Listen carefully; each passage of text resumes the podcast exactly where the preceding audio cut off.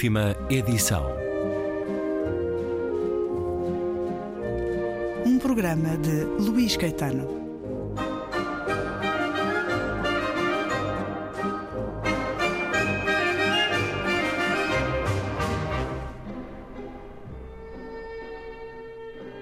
Regresso à conversa com Tiolinda Gerção.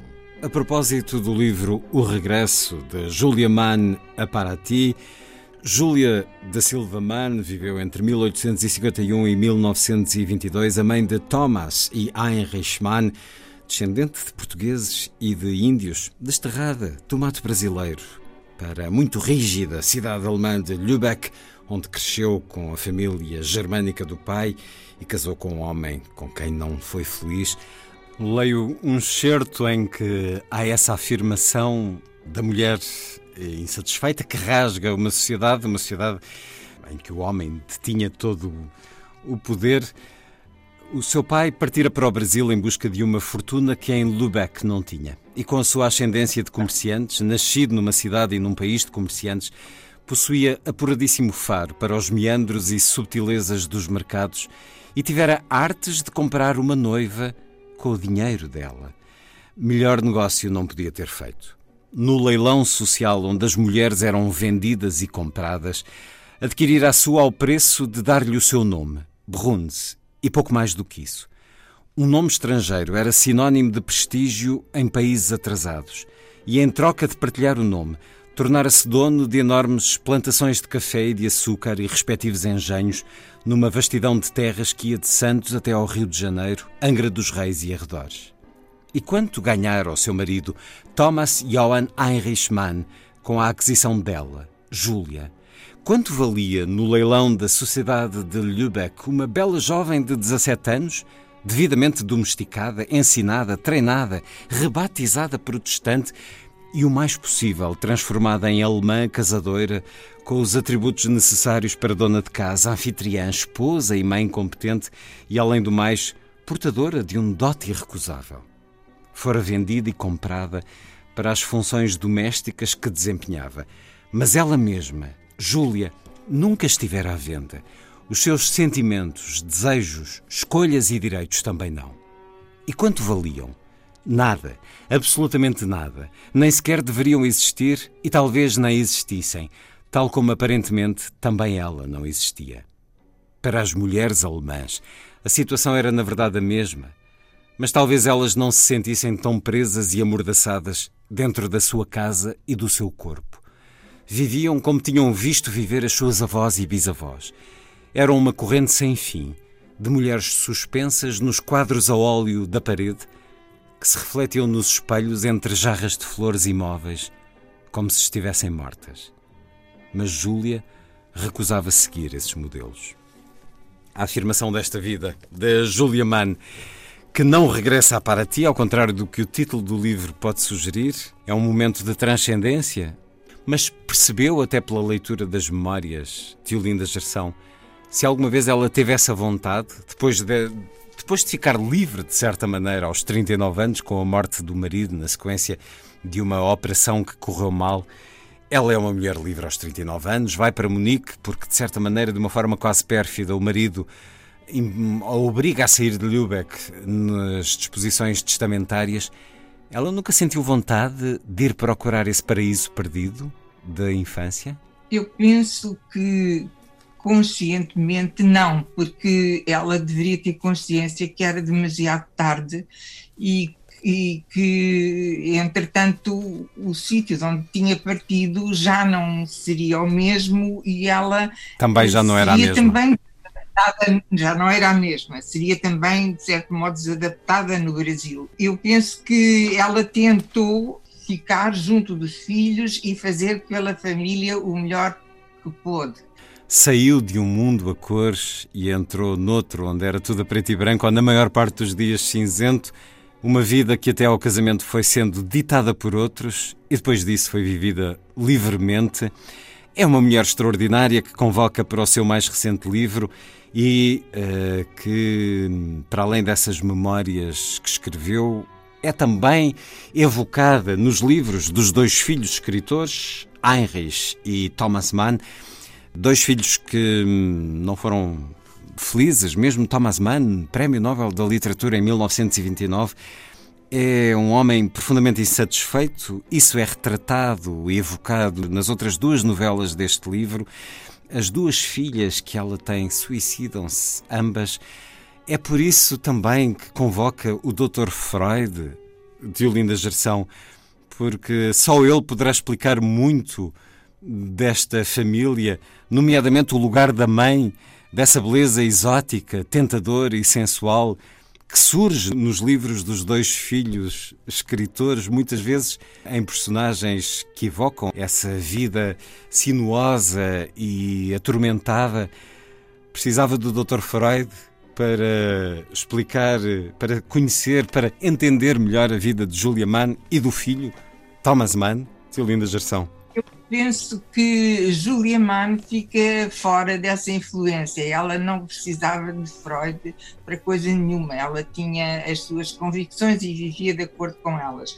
Quem de facto tinha necessidade de uma grande confissão que vai fazendo nos livros e nos diários e em cartas e, e, e, é preciso também notar que ele destruiu muitos diários que não queria que fossem conhecidos, foi Thomas Mann. E Heinrich Mann também tem uma relação muito ambivalente com as mulheres. Nós todos vimos o filme O Anjo Azul, uhum. eh, que é tirado de um romance do Heinrich Mann chamado Professor Lixo, em que um homem é destruído por uma mulher fatal.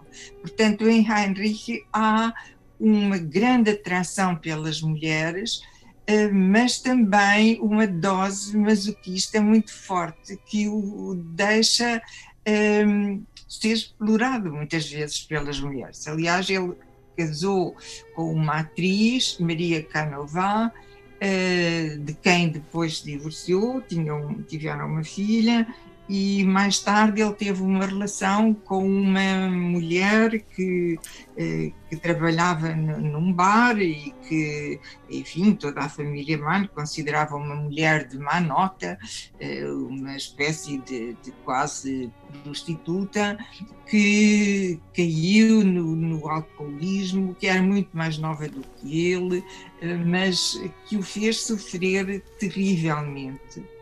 E, e, e, com e quem ele teve uma relação profundamente desastrosa. Portanto, Heinrich Mann também era uma personalidade problemática embora tivesse com convicções políticas que Thomas não tinha e que eram salvíficas. Ele tinha um sentido de pertença a uma causa e lutou sempre contra o nazismo e era a favor da, das concessões francesas de república e de, de liberalismo, etc., eh, ao contrário do irmão.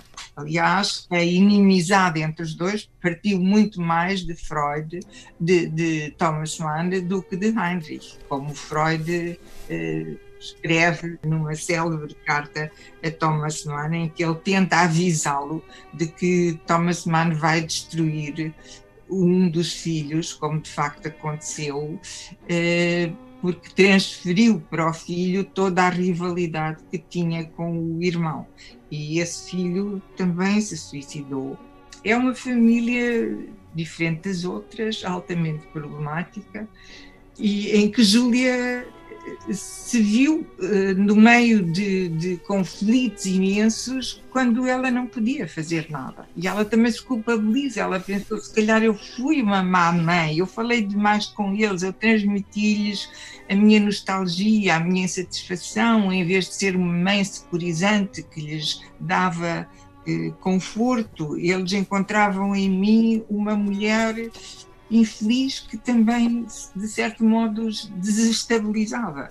Portanto, tudo isso é um mundo muito sombrio, mas que eu achei interessante trazer para o mundo de hoje, que também é um mundo cheio de perturbações, com ameaças de totalitarismos, com o esmagamento dos países mais fracos pelos mais fortes, basta vermos o que sucedeu na América, e, e enfim, os, os, problemas não estão resolvidos, estão muito longe de estar resolvidos.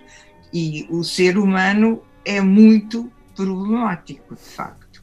E, e, e se nós conhecermos melhor todo esse lado sombrio, eh, e esse é o contributo de Freud, eu penso que isso nos dará mais esperança e mais capacidade de, de talvez nos transformarmos como sociedade e como indivíduos.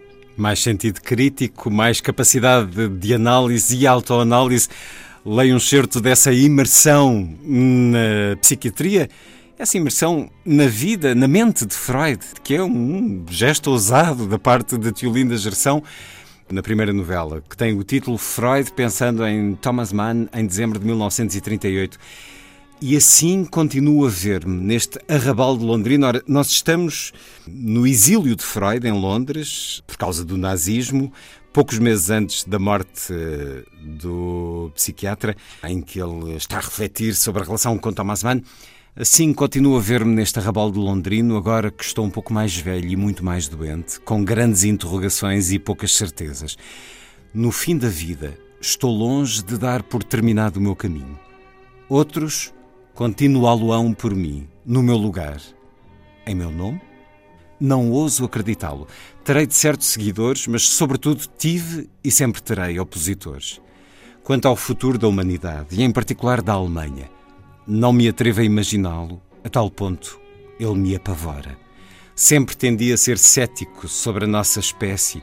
O ser humano é um barro impuro. Acreditei que era possível aperfeiçoá-lo e libertá-lo. Mas poderá, de facto, a psicanálise levar-nos aos domínios das pulsões negativas e à construção de uma sociedade civilizada? Não sei se a teoria que construí vai resistir ao choque da realidade ou se o nazismo veio arrasar tudo. Será possível que sejamos incapazes de progredir no plano ético, do mesmo modo que, afinal, parecemos ser incapazes de amor e de compaixão? Esse é o ponto fulcral a que voltamos sempre a necessidade e, sobretudo, a capacidade ou não de amar e ser amado, sem a qual não é possível a sanidade psíquica. Eis aqui um ponto-chave nesta reflexão de Freud. Não é possível a sanidade psíquica sem a capacidade de amar e ser amado. É uma novela em que de facto mergulhamos na mente, nos maiores receios, nos grandes focos de análise e dedicação profissional de Freud. Aqui temos também, para além da relação com Thomas Mann, um, Arthur Schnitzler, o autor da história de um sonho, uh, em que Freud reflete sobre o duplo, o doppelganger, esse prenúncio de morte de alguém que é em tanto semelhante a nós próprios. Ora, pôr-se na mente de Freud foi um exercício particularmente desafiante Tiolinda Gerson? Eu li muito Freud e Jung, não me filiei em nenhum deles, são ambos muito interessantes e eu vejo a psicanálise também como uma narrativa, eh, mais do que como uma ciência, que penso que ela nunca será, mas eh, que é muito interessante e muito estimulante, sem dúvida que é. E como como ferramenta de interpretação, acho que é, que é muito importante e que para mim interessou-me mais do que a via sociológica, que na altura que eu estudava era fortemente marxista, portanto muito redutora, ou a via linguística uh, estruturalista que não me interessou. E, portanto, uh, para mim foi uma aprendizagem de interpretação de, de, de textos. E eu interpretei também uh, o pensamento de, de, Freud. Claro que não sei o que é que ele estava a pensar nessa altura, mas Freud também era uma personalidade muito complicada. Muito atormentada. É, muito atormentada, sem dúvida. E é normal que ele pusesse assim mesmo essas interrogações. Eh, afinal, eh, o que é que eu esperava? Que as massas enraivecidas dos nazistas fossem ler a minha psicologia das massas? Eh, eu esperava o quê? Afinal, escrever toda esta minha obra, pela qual sacrifiquei quase tudo, como Thomas Mann sacrificou pela sua obra quase tudo provavelmente foi inútil. Acredito que ele tivesse esses pensamentos negativos também. Freud reflete nesta novela que partilha com Thomas Mann a entrega incondicional a uma obra que seria para ambos o centro das suas vidas. Qual é o lugar da sua obra na sua vida, Tio Linda Gerção? É um lugar, eh, sem dúvida, importante, mas a minha vida não se resume à literatura. Pessoas que eu amo, há a família, há os amigos, há o meu país, há causas políticas, a sociedade em que estou e para a qual eu gostaria de contribuir na medida que eu posso para mudar alguma coisa para melhor, ao mundo em que estamos, enfim, tudo isso eh, me me diz muito e faz parte da minha vida. Portanto, a minha vida não é de todo redutível à literatura. É apenas, essa é apenas uma parte. Tia Linda Gerção, 40 anos de vida descrita, pela qual a celebramos eh, desde 1981 com o Silêncio, uma vida amplamente reconhecida pelo público, pela crítica, pelos tantos prémios que já recebeu. As três novelas que constituem O Regresso de Julia Mana para ti, título da terceira novela, são três novelas diferentes, mas que como que fazem um romance. Tio Linda Gerção, há aqui um diálogo tão claro, tão factual, que é como se fosse um romance? Eu acho que se pode perfeitamente considerar um romance. Eu, eu prefiro vê-lo como três novelas entrelaçadas, porque normalmente os meus romances são muito coesos. E este são três coisas, de certo modo, separadas, mas que se interligam. Portanto, eu, eu pessoalmente eh, prefiro chamar-lhe novelas, mas compreendo e aceito perfeitamente que pode ser um romance. Aliás, o romance cada vez tem uma forma mais livre, mais ousada e mais solta, e, e, e isso é, é normal que aconteça, é uma forma sempre em transformação. Tio Linda, eu agora vou agarrar num grosso volume que trouxe de casa aqui para o estúdio com o primeiro ano do Jornal de Letras e vou abrir aqui o número 8 do primeiro ano, de 9 a 22 de junho de 1981 para ler um, um certo da crítica que Eduardo Prado Coelho fez a O Silêncio. Foi a escolha dele, o livro da quinzena, julgo que a sua primeira aparição de centenas no Jornal de Letras ao longo dos anos. Escreve Eduardo Prado Coelho nesse artigo de extenso de duas grandes páginas que dá o título de A Seda do Lenço sobre a descoberta da nova escritora Teolinda Gerção, Estamos em 1981. Cada experiência, cada acontecimento forma o seu círculo, o espaço da sua verdade evidente. Nenhum destes blocos se soma ao outro, nenhum astro se define.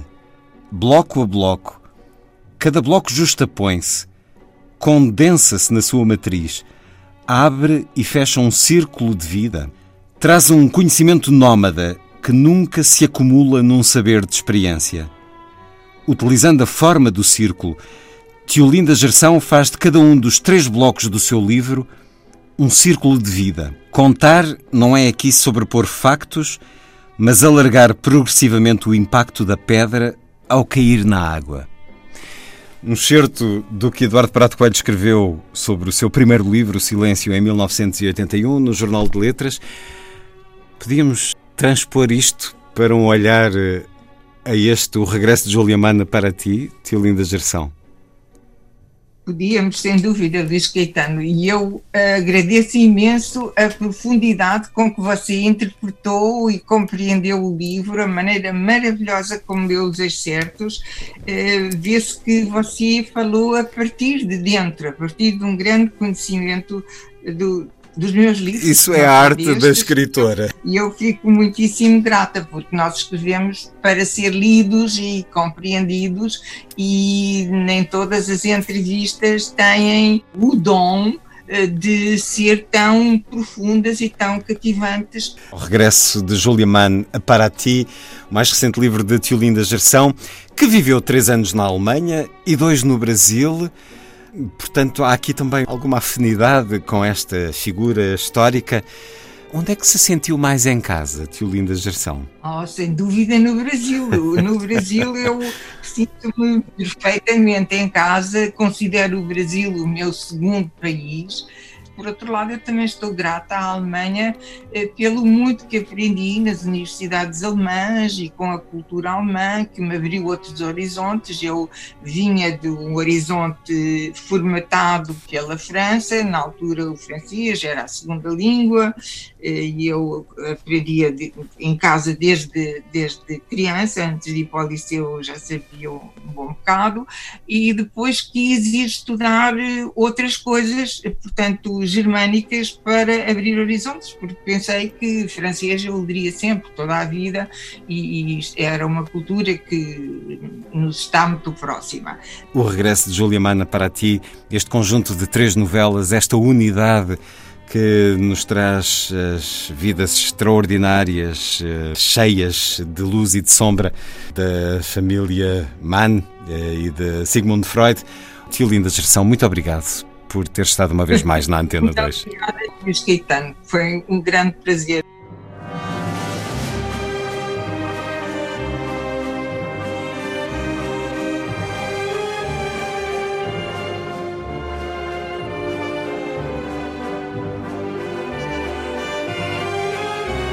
Última edição.